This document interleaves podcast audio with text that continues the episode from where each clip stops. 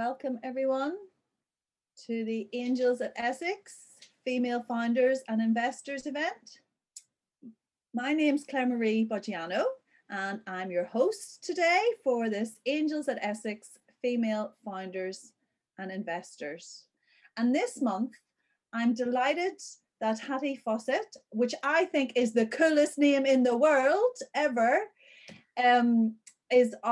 is going to speak to us from the investor angle. And that is interesting because, Hattie, I know you have your own business and you actually support founders, but I've also heard you speak and it really helped me understand the landscape. So I'm going to hand over to you now. And if you want to introduce yourself, your organization, and what you have, and I know you're going to talk to us a lot more about traction and what that means to investors.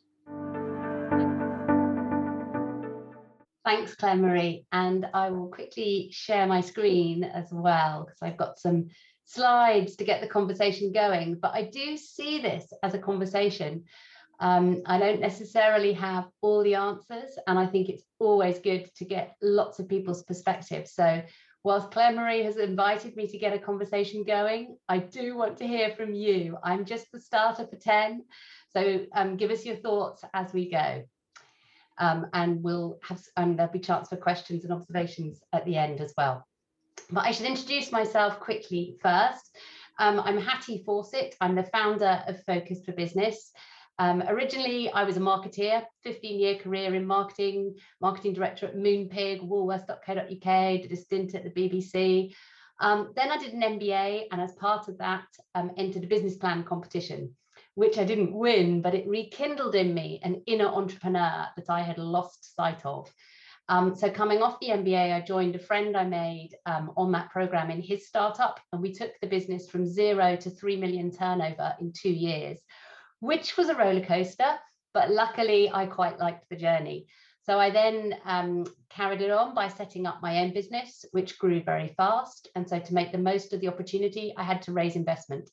I hadn't done that before. I didn't know what I was doing. I made loads of mistakes, but ultimately I raised 150,000 angel investments, and then I went on to do crowdfunding twice. Coming out of the business, I then looked after some of the investments Kelly Hoppen made when she was a dragon on the TV show Dragon's Den. So I've seen investment from both sides of the fence. As a founder, what it takes to raise investment, but also what investors are looking for when they back your business.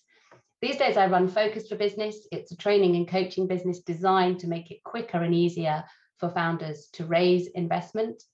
And in the last 12 months, I've not done quite as well as John's team, but perhaps we're a slightly smaller team. But in the last 12 months, we've raised 4 million for the clients I worked with individual businesses raising between £10,000 and £840,000.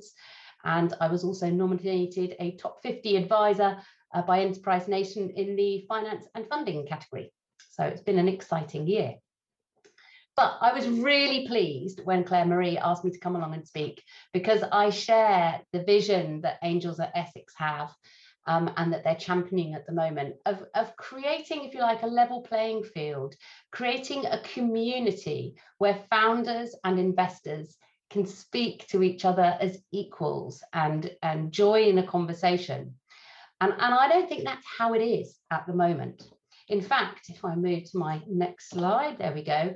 I'll go so far as to say that it's like them and us at the moment. You can choose where you are. Is the them, the founders, and the us, the investors? Or is the us, the founders, and the them, the investors? It depends which side of the fence you're sitting on. And, you know, as a founder, you might be sitting there going, oh, how do I work out what investors want to hear from me? How do I know if I've got my business far enough to attract investment? Are investors going to take all my equity and leave me nothing?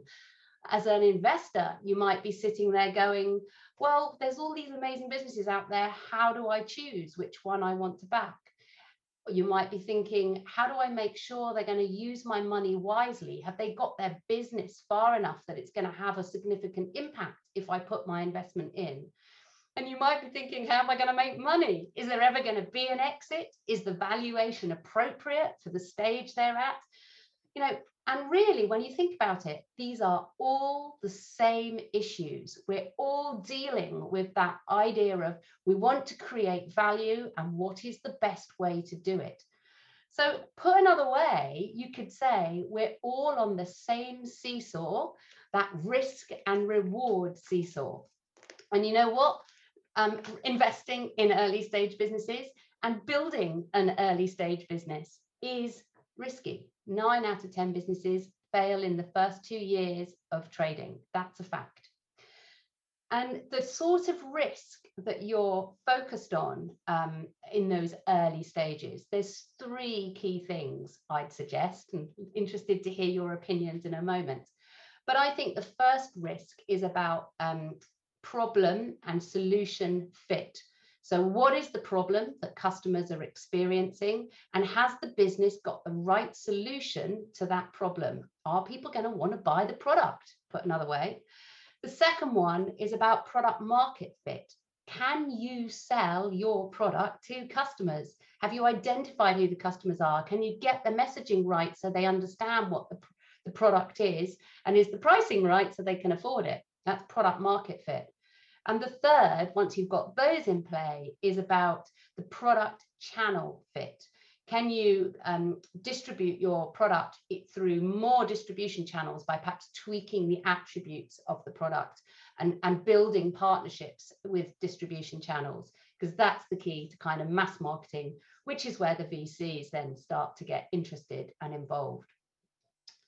And as a founder, when you're looking at these risks, you're thinking, well, what is the strategy I have to put in place to overcome those risks?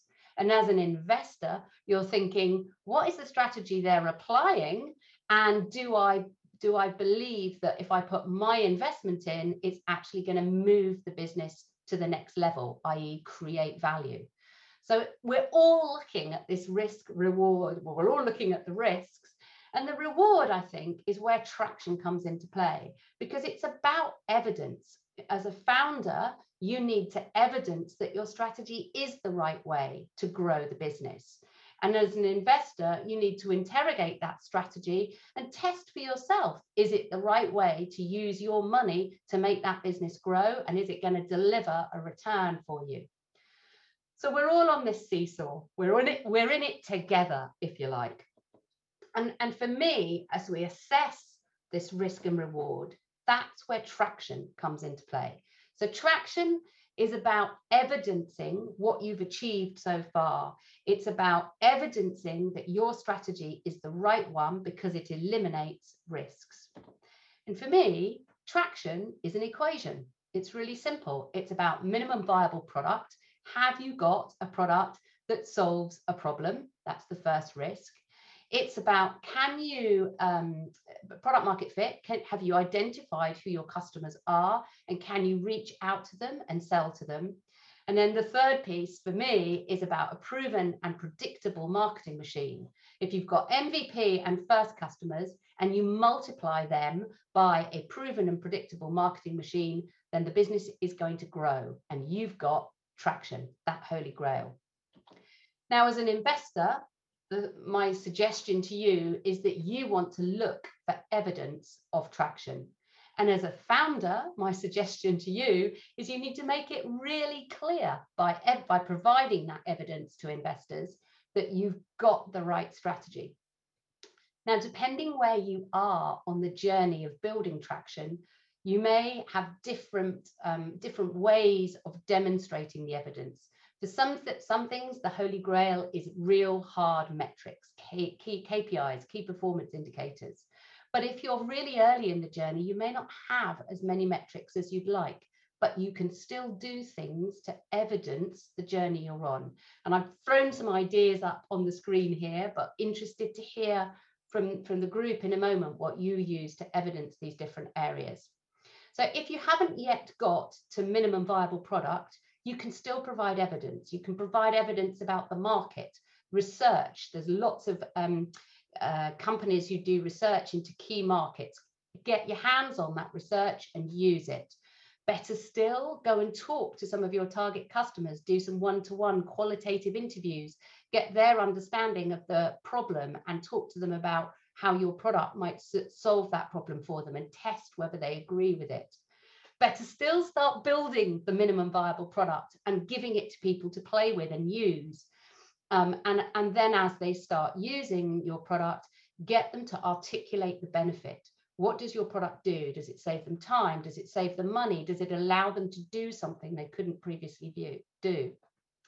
Once you've got to MVP and you're working on getting your first customers, maybe you haven't got them yet. So what could you do? You could interview people as a, and understand the problem better. So you get the language, because the language then helps you to sell better. Once you've got some customers, you can run some case studies with them, allow them to articulate what it is that they perceive as the benefit of your product, and use those case studies to market them to get more customers.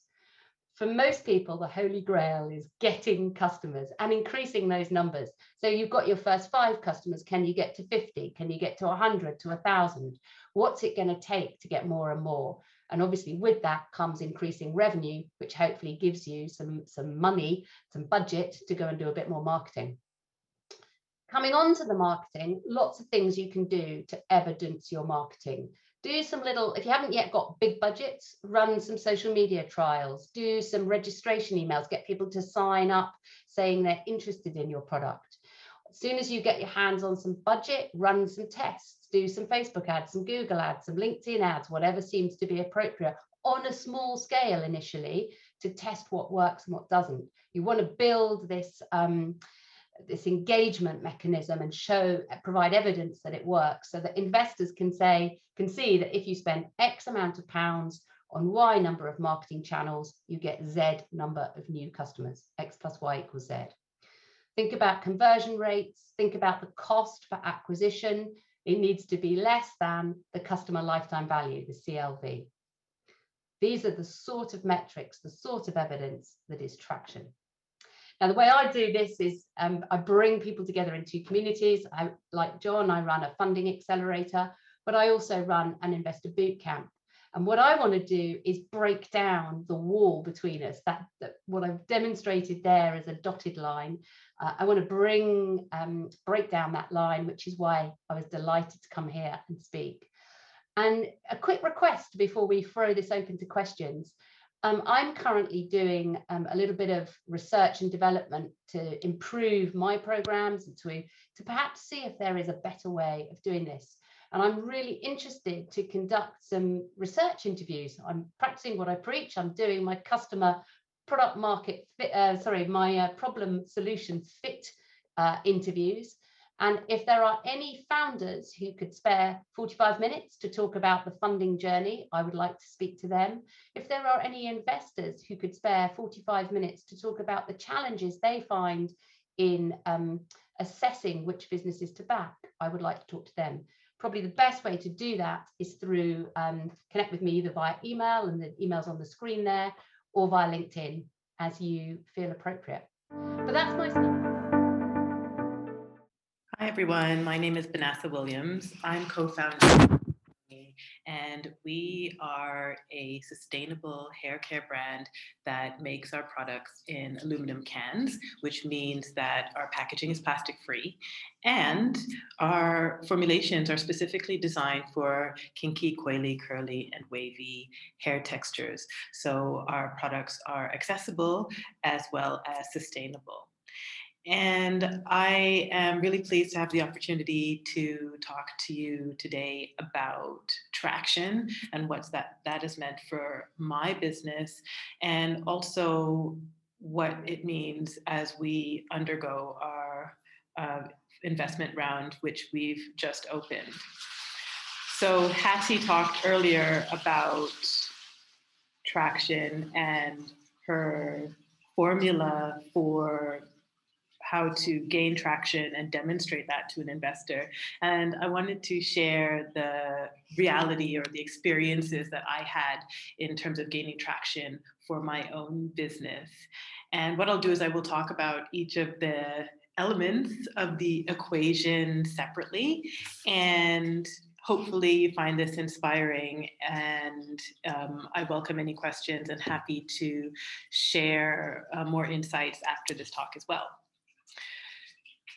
So the first area is around MVP, and we launched to the public in October 2019, but we worked on the brand for a year before that. So we spent that time speaking to potential customers, gathering our market research, secondary research, thinking about our customer, where she shopped, what her pain points are, how we would interact with her from a marketing point of view.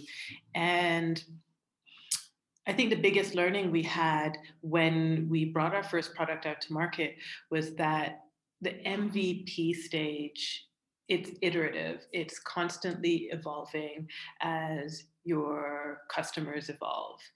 And to give you an example of that, we house our products in aluminum cans, in the humble aluminum can. And when we set up our first trade show, we had people coming up to us really excited saying, "Oh, thank goodness you're here. I'm so thirsty. I'm so thirsty." And we realized that people were confusing our product with a drink because people don't expect to see shampoo in cans. They're used to seeing shampoo in plastic bottles. And we also started receiving feedback that people wanted to know how to close their product whilst not in use to prevent spills in the shower. So our MVP needed an iteration, and we developed the Kusoni cap, which is a 3D printed device that just sits on top of the cap and allows you to close, or on top of the can, and allows you to close the product when not in use. And that for us was such a key piece of information, that we would have to keep iterating on our MVP, that we're not finished when we have our MVP. And to that end, we kept listening to our consumers, getting feedback from our consumers.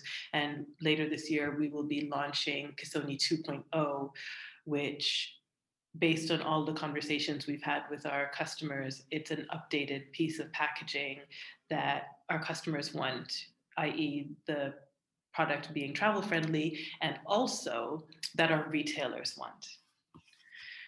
So that's part one of the equation, MVP. The second part of the equation, first customers, is really interesting. And the biggest learning I have from this is be willing to test your assumptions. So like most founders, we had our business plan, we had an idea of the target customers that we wanted to reach. And we had three main types of customers. First, the environmentalist, who would buy Kusoni as a function of protecting the environment. Second, health and wellness consumers who are involved in maybe becoming vegetarian or vegan or yoga or other mind-body activities. And third, quality hunters, so people who believe that natural products are the most effective. And we thought that of all these groups, that the environmentalists would be most keen to use our products. And we went to our first trade shows, and we were really surprised that they weren't as excited that Kusoni was here as we were. And what we actually found was that consumers who were at the beginning or middle stages of their sustainability journey, who were maybe overwhelmed with all of the choices that are available, were gravitating towards Kusoni and returning and buying Kusoni over time. So that willingness to pivot away from what we had in our business plan was really important for us as we grow, and was also a really important learning for us that listening always has to be in place. We always have to be listening to our consumers, because they evolve. Just as our product will evolve, they will evolve as well. And we want to make sure that we delight them every time and answer the pain point that they have in terms of having a sustainable product that actually works for their hair type. The third area of the equation is my favorite, the marketing machine, because I am a marketer by trade. I spent the last 15 years of my career in sales and marketing roles for lifestyle brands and health and wellness brands, and the marketing machine is incredibly important to grow the brand and to demonstrate to investors that this will be a profitable business. And the main learning I have here is your marketing mix for your business is your unique mix. It can't be replicated from somebody else's business.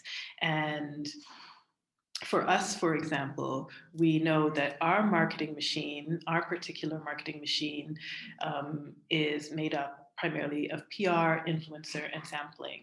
And many investors say to us things like, well, what about social ads? Because everybody has heard that story about brands that blow up on Instagram and get all sorts of conversions on Instagram. And we often get asked about going direct to consumer as well. And for us, because we look at our customers and the way that they like to shop, we know that what works best for us is to do PR, influencer, and sampling, and not to invest in social ads or to focus only on one channel, because we've tried it and we've seen the impact on not only our conversion, but our customer acquisition cost. So, but once you've done the background work, it's really easy, or it is easier, to defend your marketing strategy, your unique marketing strategy, and why that may look different to another brand that they know, that your investor may know or may already be working with.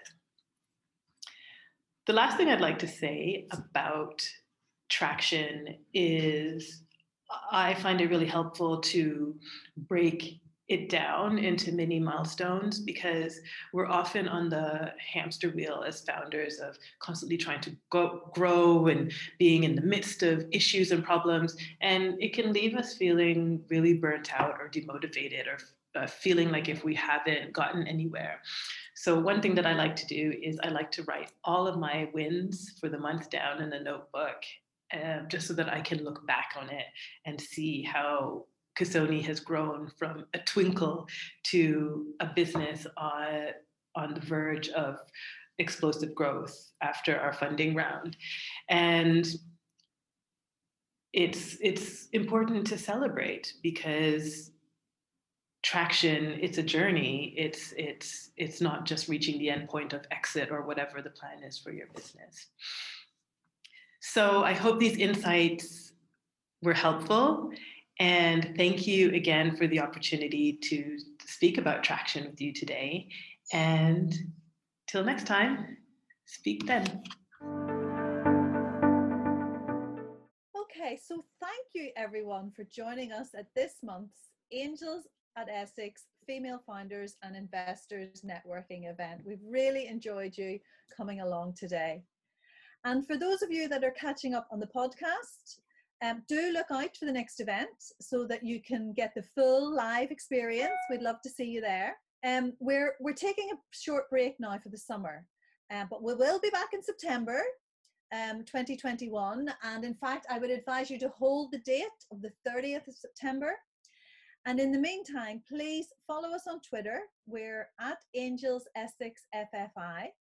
And you can also catch up on previous events via the podcast and with our video recaps. And to do that, simply search Angels at Essex on YouTube. So thank you very much, everyone. We're looking forward to connecting with you and seeing you at another event very soon. Cheers.